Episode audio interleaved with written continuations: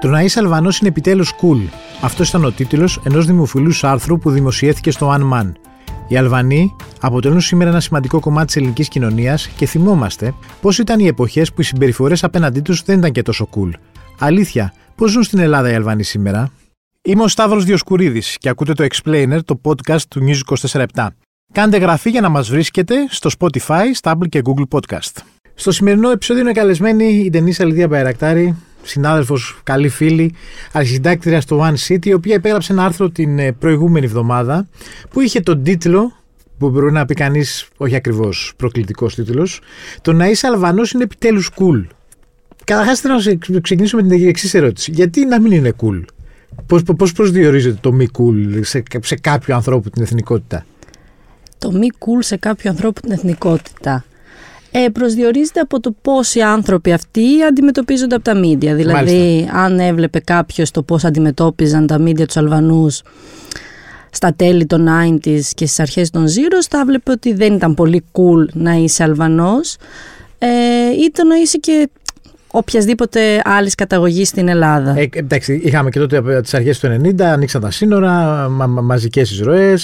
Οι άνθρωποι μπήκαν με τη μία στην αγορά εργασίας, στην ουσία χτίζοντας τη χώρα από το μηδέν. Αυτή είναι η πραγματικότητα. Ε, και, και εγώ θυμάμαι η αλήθεια είναι ότι τότε θυμάμαι πάρα πολλά παράθυρα, αν θες, στην ιδιωτική τηλεόραση που είχε βγει, με ανθρώπους που υποτίθεται καθόντουσαν στα σπίτια τους με κυνηγητικές καραμπίνες, γιατί φοβόντουσαν ότι οι Αλβανοί θα έρθουν να μπουν στα σπίτια τους, την ίδια στιγμή που όλο μου το σόι για οποιονδήποτε μεγάλο άνθρωπο υπήρχε ή όλο μου το σόι που βρισκόταν στην επαρχία είχαν ανθρώπους από την Αλβανία οι οποίοι είτε δουλεύαν στα χωράφια είτε κρατάγαν τους ανθρώπους.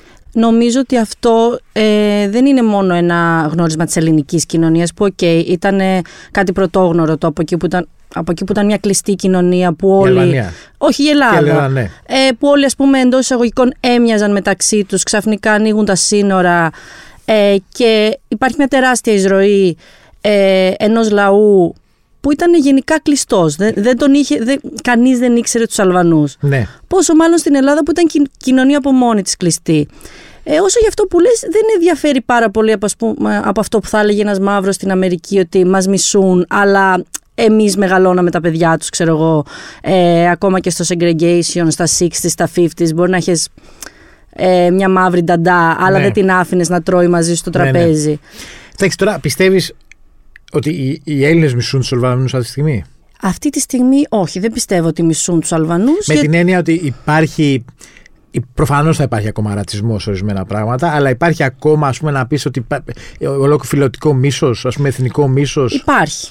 Ε, απλά αυτή τη στιγμή έχει αντικατασταθεί από μίσος προς άλλους ξένους, πάλι ναι. εντός ε, εισαγωγικών. Δηλαδή, κάποια στιγμή ο, συνηθίσανε οι Έλληνες τους Αλβανούς και διοχετεύουν τον όποιο ρατσισμό ή το όποιο μίσος τους ε, προς τους Πακιστανούς, τους Μπαγκλαντεσιανούς, τους ε, Αφγανούς, στην αρχή και τους Σύριους τους συμπαθούσαμε αλλά, και τους συμπονούσαμε, αλλά μετά που γίνανε πολύ κάπου και αυτοί μας κούρασαν.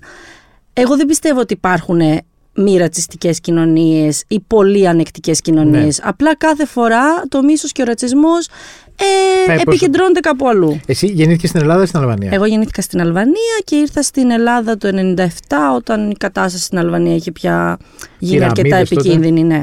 Εμπερίσα κτλ. Ε, αλλά και πώς, ήταν, πώς πιστεύεις ότι ήταν η ενσωμάτωσή σου; Καταρχήν εγώ να πω ότι διαφωνώ λίγο με την έννοια της ενσωμάτωσης δεν καταλαβαίνω τι σημαίνει να ενσωματώνεσαι. Δηλαδή, το ενσωματώνομαι τι σημαίνει, ότι ξέρω εγώ ξεχνάω τη μητρική μου γλώσσα, ε, δεν γιορτάζω τα έθιμα της χώρας μου ανοιχτά, ε, είναι λίγο μια έννοια που αν με ρωτάς. Ότι ε, δεν νιώθεις ξένος στην κοινωνία. Άσε το ότι γιορτάζει τα έθιμα. Δηλαδή ότι ε, στην ουσία ότι και μπαίνεις και στην οικονομική αλυσίδα. Στην οικονομική αλυσίδα μπαίνεις και χωρίς να ενταχθείς. Δηλαδή ναι. υπάρχουν. Ε, η μαμά μου, ας πούμε, δεν μιλάει καλά ελληνικά. Παρ' όλα αυτά όμως δουλεύει από, σχεδόν από την αρχή που ήρθαμε. Όπως κάνανε και όλοι οι Αλβανοί ή οι ξένοι. Μπορεί να μην μιλάγανε ελληνικά, αλλά όλοι κάπου βρήκαν μια δουλειά. Δηλαδή, ένας Αλβανός το 90 που πρώτο ήρθε εδώ δεν ήξερε ούτε αγγλικά για να πεις ότι κάπως θα συνεννοηθεί. Οπότε και η έννοια της ένταξης είναι λίγο στα δικά μου μάτια περίεργη. Εγώ αυτό που πιστεύω είναι ότι εφόσον ζεις σε μια χώρα ε, και συμβάλλεις αυτήν οικονομικά, το αν θα ενταχθείς είναι ένα κάπως υποκριτικό πράγμα. Δηλαδή, αν είσαι άνθρωπος νομοταγής, ας πούμε, που δεν, δεν κάνει κακό, αυτή είναι η ένταξη για μένα. Την υπηκότητα την έχεις; Την έχω, την πήρα βέβαια μετά από 22 χρόνια. Δηλαδή ήρθα το 97 και πήρα υπηκότητα. Ήμουνα 6 χρονών και πήρα υπηκότητα στα 28. Και υπήρξε τότε μια γραφειοκρατία για να την πάρεις; Ε, φυσικά.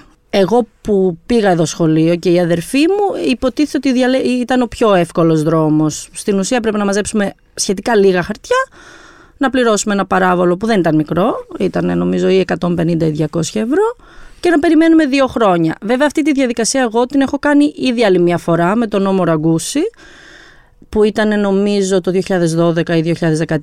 Πάλι είχα όλα τα, τα χαρτιά, ε, όλα τα δικαιολογητικά μου. Ε, στο τσακ πριν πληρώσω το παράβολο, ο νόμος πάγωσε. Δηλαδή ήταν μία μέρα πριν πάω να καταθέσω.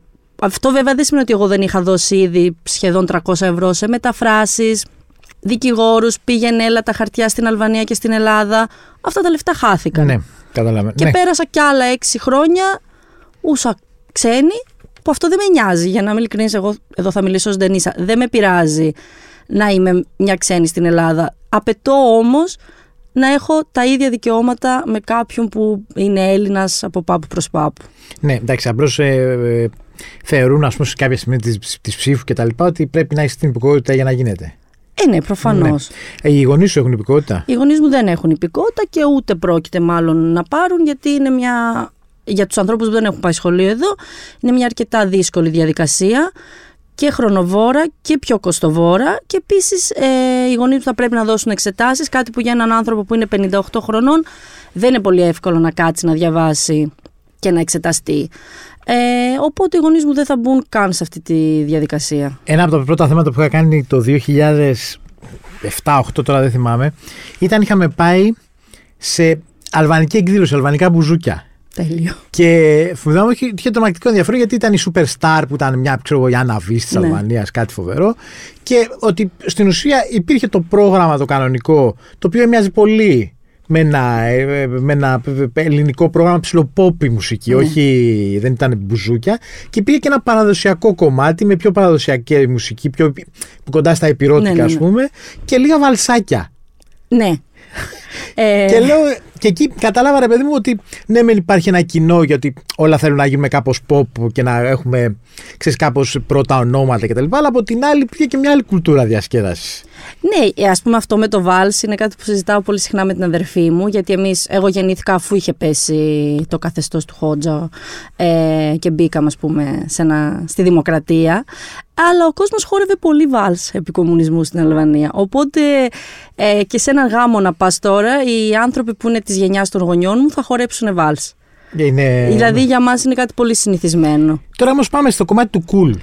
Το κομμάτι του cool. Πώς το ορίζουμε, ε, πώς το ορίζουμε όσον αφορά το γιατί, ότι το είναι cool να είσαι Αλβανός πια; Εγώ το εντόπισα όπως έγραφα και στο κείμενο όταν στις καλοκαιρινές μου διακοπές που βρεθήκαμε μια πολύ μεγάλη παρέα ε, ο κολλητός του μπαμπά μου είναι ανήκει στην ελληνική μειονότητα της, ε, της Νότιας Αλβανίας οπότε η γυναίκα του όμως είναι Αλβανίδα ε, οπότε μεγαλώνοντας, επειδή μεγαλώσαμε πολύ κοντά, τα παιδιά του τα ξέρω από όμορα, ο γιος του ε, θα σου έλεγε Είμαι Έλληνας.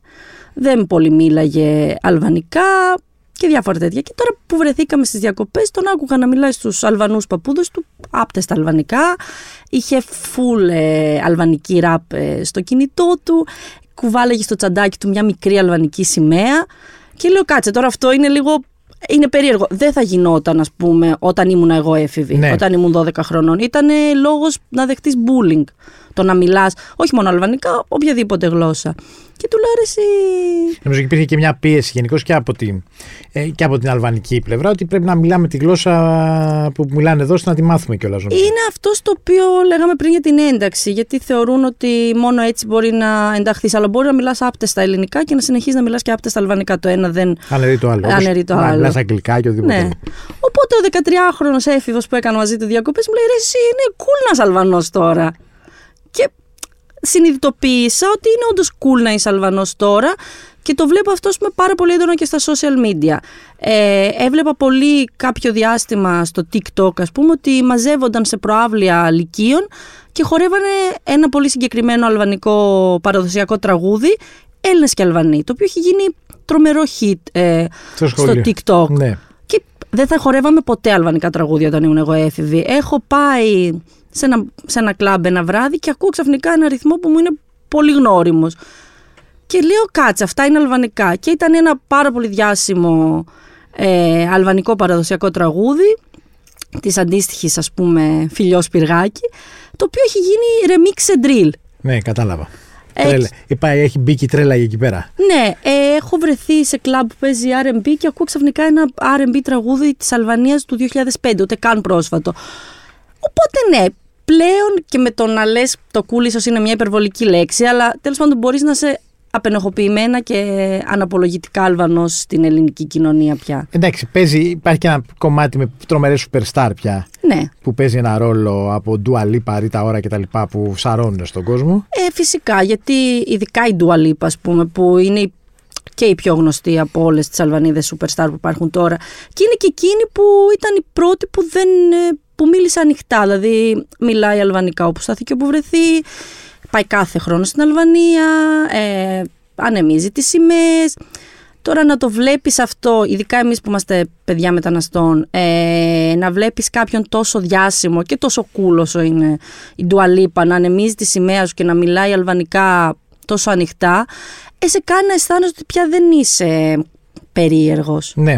Θέλω να πω στην Αλβανία, πες το, τα Χριστούγεννα που έρχονται. Ναι. Ή διακοπές. Πέντε πράγματα πρέπει να κάνω οπωσδήποτε. Λοιπόν, ε, εντάξει, θα σου πω για τα Χριστούγεννα. Το καλοκαίρι είναι μια άλλη περίπτωση. Πρέπει να πας στα Τύρανα. Τα Τύρανα, ας πούμε, είναι μια cool πόλη. Μάλιστα. Εγώ είχα πάρα πολλά χρόνια να πάω και πήγα πριν, πριν ένα χρόνο, ενάμιση. Είναι μια ευρωπαϊκή πόλη. Είναι πεντακάθαρη, τουλάχιστον το κέντρο της, ok. Είναι αρκετά προσβάσιμη, δηλαδή έχει μεγάλα πεζοδρόμια, δεν έχει πολλά σπασμένα ε, πλακάκια. Δεν είναι μεγάλο περίπατο, φαντάζομαι δεν έχει. Όχι, όχι, αλλά έχει μια τεράστια πλατεία που νομίζω ότι είναι και η, η πλατεία Σκαντέρμπεϊ που είναι ναι. και η μεγαλύτερη ε, στην Ευρώπη. Οπότε πρέπει να πας στα Τύρανα. Ε, πρέπει να μπει σε ένα μπάνκερ, δεν ξέρω πώς λέγονται στα ελληνικά, εμείς τα λέμε μπουνκέρ στην Αλβανία, που είναι τα όπλο, α, τα όπλο πολυβόλα, Μάλιστα, ναι. ε, τέλος πάντων του Θείου Εμβέρ. Πολλά από αυτά έχουν μετατραπεί σε κλαμπάκια, μπαράκια. Στα καταφύγια, ας πούμε. Στα καταφύγια αυτά, που είναι διάσπαρτα παντού σε όλη τη χώρα, από μικρά και μεγάλα. Ε, πρέπει να φας το πρωί αλβανική πίτα με ξινόγαλο, που είναι το πιο το σήμα κατά τεθέν του αλβανικού πρωινού και είναι συγκλονιστικό. Αν βρεις ανοιχτό αλβανικό μπουζούκι, πρέπει να πας, αν με ρωτάς, γιατί είναι μια εμπειρία από μόνη της. Ακόμα κι αν είσαι άνθρωπος που δεν σ' αρέσουν τα μπουζούκια. Πίστα εννοείς. Πίστα, ναι. ναι. Ε, και γενικά πρέπει να συνομιλήσει με τον κόσμο. Ε, είναι, οι Αλβανοί είμαστε αρκετά φιλόξενοι. Έχουμε λίγο αυτό το γιατί τώρα έχει αρχίσει να ανοίγει και να έρχονται τουρίστες. Υπάρχει λίγο αυτή η περιέργεια, δηλαδή ο, ο τουρίστας που μας επέλεξε και είναι λίγο wow, ναι. γιατί δεν είναι κάτι στο οποίο ήταν συνηθισμένη η χώρα. Ε, θα ακούσεις παντού ελληνικά, δηλαδή και να μην μιλάς καμία άλλη γλώσσα αν είσαι Έλληνας και πας στα τύρανα θα βρεθεί κάποιος να σε, ναι. να σε βοηθήσει 100%. Οπότε ναι, ε, και μετά έχει και τρομερά ωραία φύση η οποία είναι ακόμα παρθένα επειδή δεν, δεν έχουμε ακόμα το πρόβλημα του υπερτουρισμού. Ε, οπότε στο βορρά έχει απίστευτες πεδιάδες, μεγάλα ποτάμια, βουνά που μπορείς να κάνεις από σκι ή οτιδήποτε άλλο.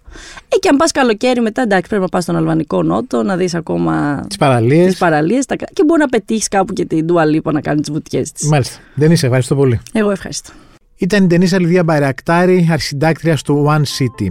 Στον ήχο ο Θανάσης Κοτούλας. Ακούτε το Explainer, το podcast του News 24-7, στο Spotify, τα Apple και Google Podcast.